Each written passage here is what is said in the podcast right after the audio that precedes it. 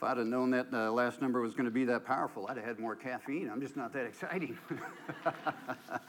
well, welcome to Word Serve. My name is Pastor Bill. We've been going through a sermon series appropriately titled Comfort and Joy. And this is a time of year where we talk about comfort and joy. But if you ever want to hear any of the past series that we've done, we have a YouTube channel. You can go to Word Serve YouTube. You can see the complete worship service. Or if you just want to cut to the sermon, you can get that there. We also have it on our Facebook page, on our wordserve.org slash sermons website. So if any time you want to catch up on anything, this is the last part of the series. Uh, and if you want to hear the first part of the series, you're more than welcome at any time to go out there and find us, follow us, and uh, make fun of us. Just make it in the comments. That's what it's for, right? So, comfort and joy. this is interesting because uh, if you, the more trips that you've had around the sun, the harder it is to kind of get excited about the Bible story sometimes. is. I mean, we've heard this a million times, right? What are you going to tell me that's new? Well, maybe I will tell you something that's new, maybe I won't. But here's the thing God is always at work, God is always active. And I hope that tonight, if you have been disconnected from God, that you will feel reconnected. I hope that if you're on fire for God, you'll be even more on fire for God. I hope if you don't know God, if you don't know Jesus, that maybe tonight is the night that changes your life. It's possible through the Word of God. That's why we're so excited that you're here tonight. So let me start by uh, asking this uh, What if I told you there was a question that can transform your life, your relationships, your workplace, your community, and the whole world? And that question is just one word question do you believe me? No, not yet, but maybe you will. So I'm going to put that little teaser out there as we go. I thank you, Sam. Thank you for voting yes. Well, everybody else register your votes. That's awesome, man. All right, so we're going to uh, start with this idea that there might be a question that can transform us. And it's going to obviously do with what we're talking about tonight. But I want to read this word tonight and then get into a little bit about how God works in and through us. So the scripture that we're reading tonight is John 1, 1 through 5, and then verse 14. I'll read this for you here. Put it up on the screen. A good place to start is always at the beginning. So this is what it says in God's Word. In the beginning was the Word, and the Word was with God, and the Word was God. He was God in the beginning. Through him all things were made. Without him, nothing that was made has been made. In him was life, and that life was the light of all people. The light shines in the darkness, and the darkness has not overcome it. The Word became flesh, made his dwelling place among us. We have seen his glory, the glory of the one and only Son, who came from the Father, full of grace and truth. These are the words of God for the people of God, and for these words we are grateful. Amen. So, this idea of uh, getting something new out of something old. You know, a lot of times we, we glorify the Christmas story. We, we think it's so quaint that there's a little manger, and, and then you got the, the sheep, and you got the, the baby Jesus who's glowing like he's radioactive. And then you've got the, the wise men that roll in, and then, you know, the little drummer boy if you're a King and Country fan. And they're all there, and it's just peaceful. And baby Jesus isn't making a noise, and the stars shining down. Isn't that so quaint? Yeah, no, it was nothing like that. And here's what we need to realize is that our expectations sometimes don't meet reality. Just think about what it must have been like on that first Christmas. Here's Mary. Uh, you're nine months pregnant and you just traveled by donkey many miles to get to the ER suite. No, no, you're in a manger. And, and furthermore, where you're going to lay your precious newborn baby is a feeding trough. Way to go, Joseph. Thanks for checking the, the e invite, right? You didn't register. So uh, there's other things that are bothering Mary too. I mean, you know, think about it. You just had a baby, you traveled miles and miles on a donkey, you want to lay it down someplace clean, and you got a feeding trough. What's the next thing that happens? You get these guys that show up, shepherds from the field. I can't think of a more sanitary bunch. Hey, we're new in town. I know you don't know us, but we were told to come see the baby. You mind if we take a peek? Uh, who are you people? What are you doing? Hey, can we hold the baby? Because that's what everybody asks, right? no, no, you can't. You're, you're gross. Get away from my baby, right? And, and then, you know, the, the, the little drummer boy, you know, he's there and he goes, you know what a really tired mom needs right now as the baby's drifting off to sleep? A drum solo. That's what you need. Yeah. It was far from anything peaceful or quiet or quaint. And if you think about Joseph's role in this, now, Joseph was the earthly father of Jesus, right? But he was of the line of what? How, how, was he chosen to be the earthly father of Jesus? He had a certain lineage. What was that? David. He was a descendant, a direct descendant of King David and King Solomon. All those people, the grandiose time that Israel was a great power on earth. And what was he now? He was a wandering carpenter at this point. Nothing against carpenters, you all are great. But if you come from King David's line, hmm, man, how, how has it been for your family? This was not what they expected. This is not what Israel expected. If you're an Israelite at that time and you're looking at the prophecy, you're expecting a warrior like Joshua or a king like David. You're not expecting a baby in a no place town lying in a manger. It's the last thing that you're expecting. See, a lot of times our expectations don't meet reality. But we do that in church, though, too, don't we? Our expectations don't really meet reality. We come to church sometimes, you know, because you're supposed to. You, you learn some rules because you're supposed to. You behave a certain way because you're supposed to. But where is God in that? Where do you experience that wonderful spirituality that moves and breathes through us? Where is that? Well, I think uh, it's because we do Jesus, uh, we do discipling like Jesus did discipling. You know, this is how he did it. Uh, you sat down and you learned a bunch of information. And you, you knew a lot. You memorized a lot of scripture.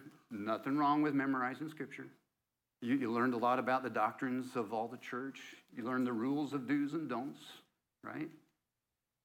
But that's not the way Jesus did it. See, our expectations of following Christ today sometimes don't meet the reality of the need of disciples of Christ.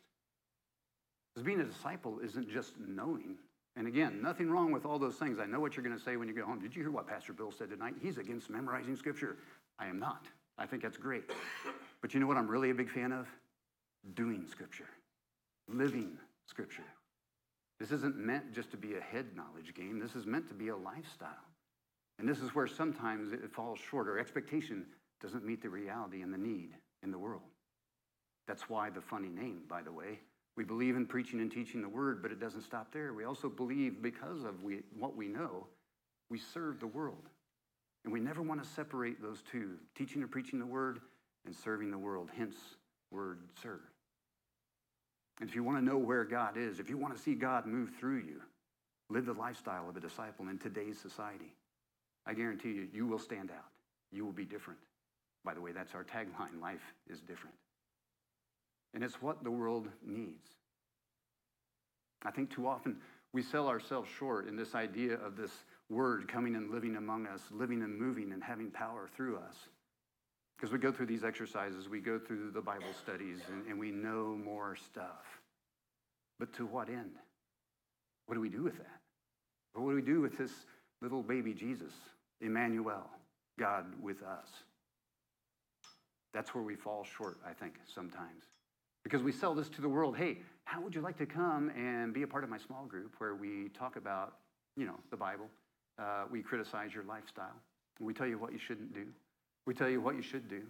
And we criticize you when you don't show up because you have a life. And, uh, you know, you want to join us? Said no one ever, right? No, this doesn't work. This is not how people come and get engaged with Christ. This is not a lifestyle. This is a, a shaming contest. Expectation doesn't meet reality. I promised you earlier there was a single word question that can transform your life. Are you ready for it? Here it is, whether you're ready or not. Why? Why? It's that simple. So the word became flesh and dwelt among us. Why? Excellent.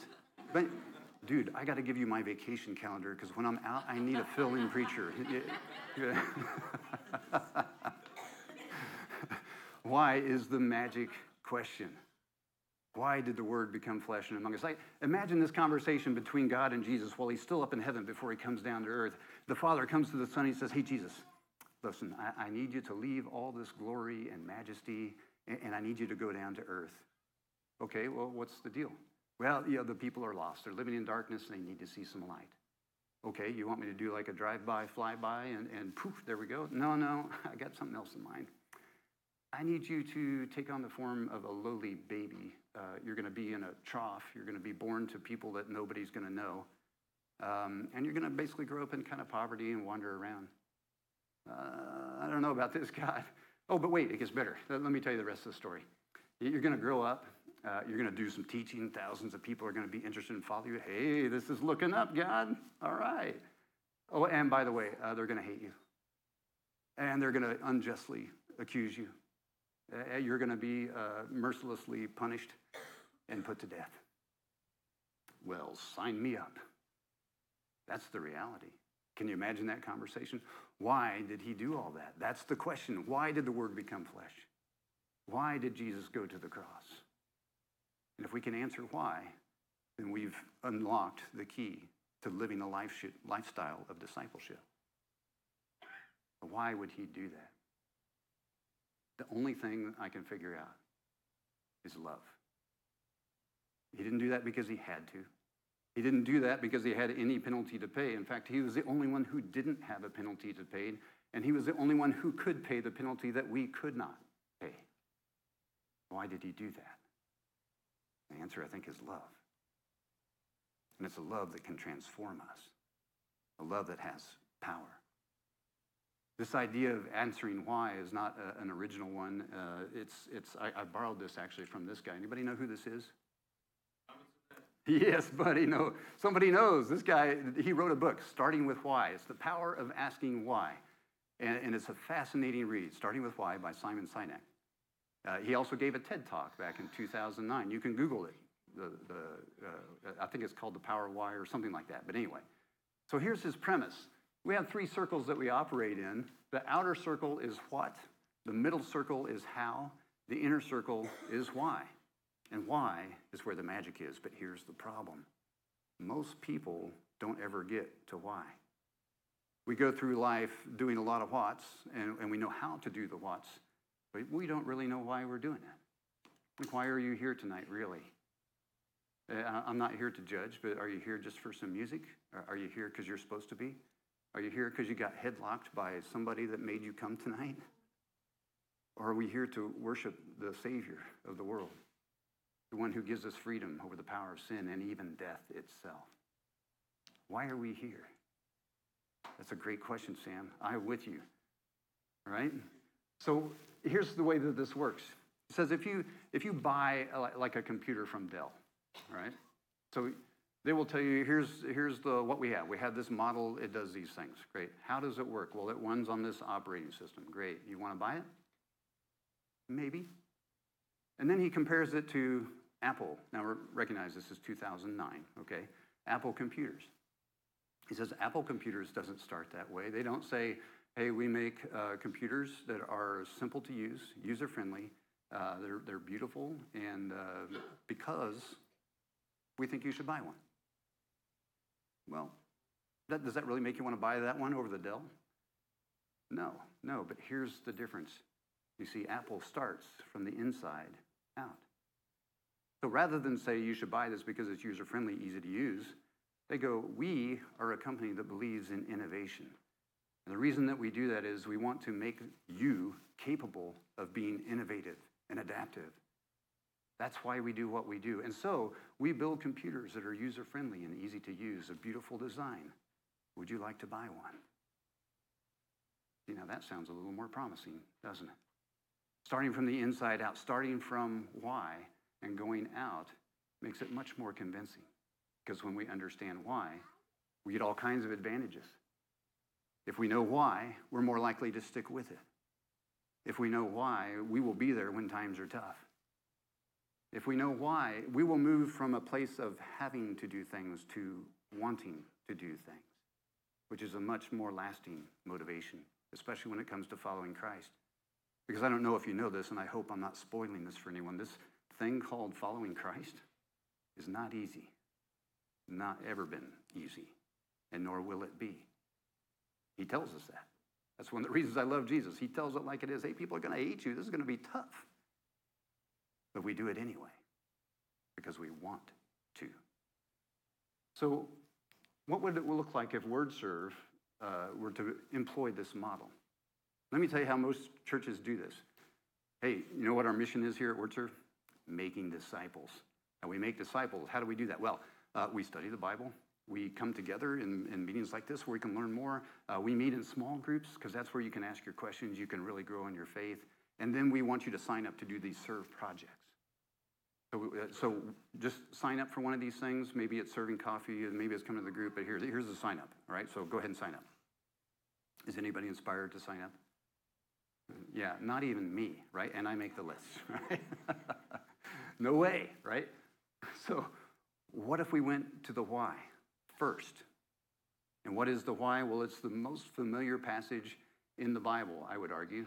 It's the one that you see the dude in the end of the end zone when it's like minus 20 out in Green Bay and he's got it painted on his chest. What verse am I talking about? John 3:16. You guys know it, right? For God so loved the world that he gave his only son so whoever believes in him might not perish but have eternal life. So, why did the word become flesh? Why did Jesus go to the cross? Because God so loved the world. The one word question is why. The one word answer, though, is love. That's why. So, what if we changed our model here at WordServe? What if we said, we believe the power of God's love? God's love brings light to the darkness. God's love brings strength to the weary. God's love brings peace to those in turmoil. God's love brings hope to the hopeless and a sense of belonging to those who are lonely. God's love heals. It can heal you. It can heal relationships. God loves, God's love brings us together in a greater mission. And because of that, we want to be more like him so that we can share that light. And the way that we do that is we get together and we learn more about him. We come together and we celebrate him. We meet in our homes so that we can ask questions, intent questions on how we're going to live this out in this life and in this world so that we can introduce as many people as possible to this light of Christ that peels back the darkness. Would you like to be a part of that? I got one, and it's not even Sam this time. That's awesome. Two, three. All right, good. That's my last offer. That's what it could look like. That's the power. Now, when you lead with love, great things happen. We get an instant clarity. That's the whole point of the light. The light rolls back the darkness. And here's the greatest promise of all the light will never be overcome by the darkness. The darkness cannot overcome the light. That's the team to be on. That's the winning team. We get clarity, we get a sense of purpose. I can't tell you how many people that I talk to say, you know, I've got a great job, I got a great family, I got a great house, but I just feel empty. What's wrong? I think it's we lack a sense of real purpose. We go through the motions day by day, we provide for the family or, or whatever it is that we do, but at the end of the day, what's our purpose? What's our why? Well, if your why is to share the love of Christ, you have great job security because this world needs to hear it and see it and feel it. We also have, uh, we move from have to to want to. I don't do these things for Christ because I have to. I don't follow these rules because I have to. I do it because I want to. If you've ever had uh, your first crush, uh, your significant other, your spouse, whatever, you know this, right? I do things for my wife that I would never do for anyone else. And it's not because I have to, because I want to, because I love her. Well, that and she has a mean right hook, but I love her. That's the level that I think we need to get to. So I want to, I want to, I need to confess something. I lied to you tonight. There is not a single question that can transform your life, but there is a single answer that can transform your life. That answer is love. God's love. You see, because here at WordServe, we believe that God's love can roll back the darkness. God's love can bring strength to the weak, rest to the weary, peace to those in turmoil. God's love can transform your life. the life of your family, the life of your workplace, your school, your community, and your world. Because of that, we get together and we study because we want to know more. We want to know how to live into that peace that passes understanding. And so we meet and we celebrate. We meet in homes where we can ask questions, where we really intend to apply this to our lives to get support and encouragement. Want to be a part of it? Let's pray. God, we thank you for your Son, Jesus Christ. We thank you, Emmanuel, God with us, came down on this day that we celebrate. We thank you for the life that he lived, the teachings that he taught while he walked on earth. He was the first one to actually show us what it was like to live the letter of the law, the way in the spirit of the law was intended. Now we thank you for his courage to step into this role, to take on the sin of a whole world.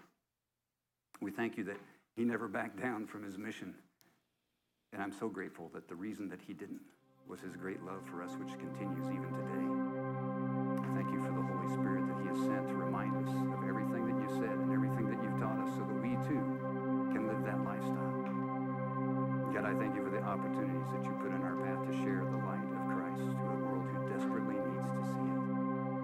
God, let that begin in us. Let us start with the why of God's love. Let us experience that anew tonight. For those of us who have hardened hearts, God, I pray you would peel back the layers and enter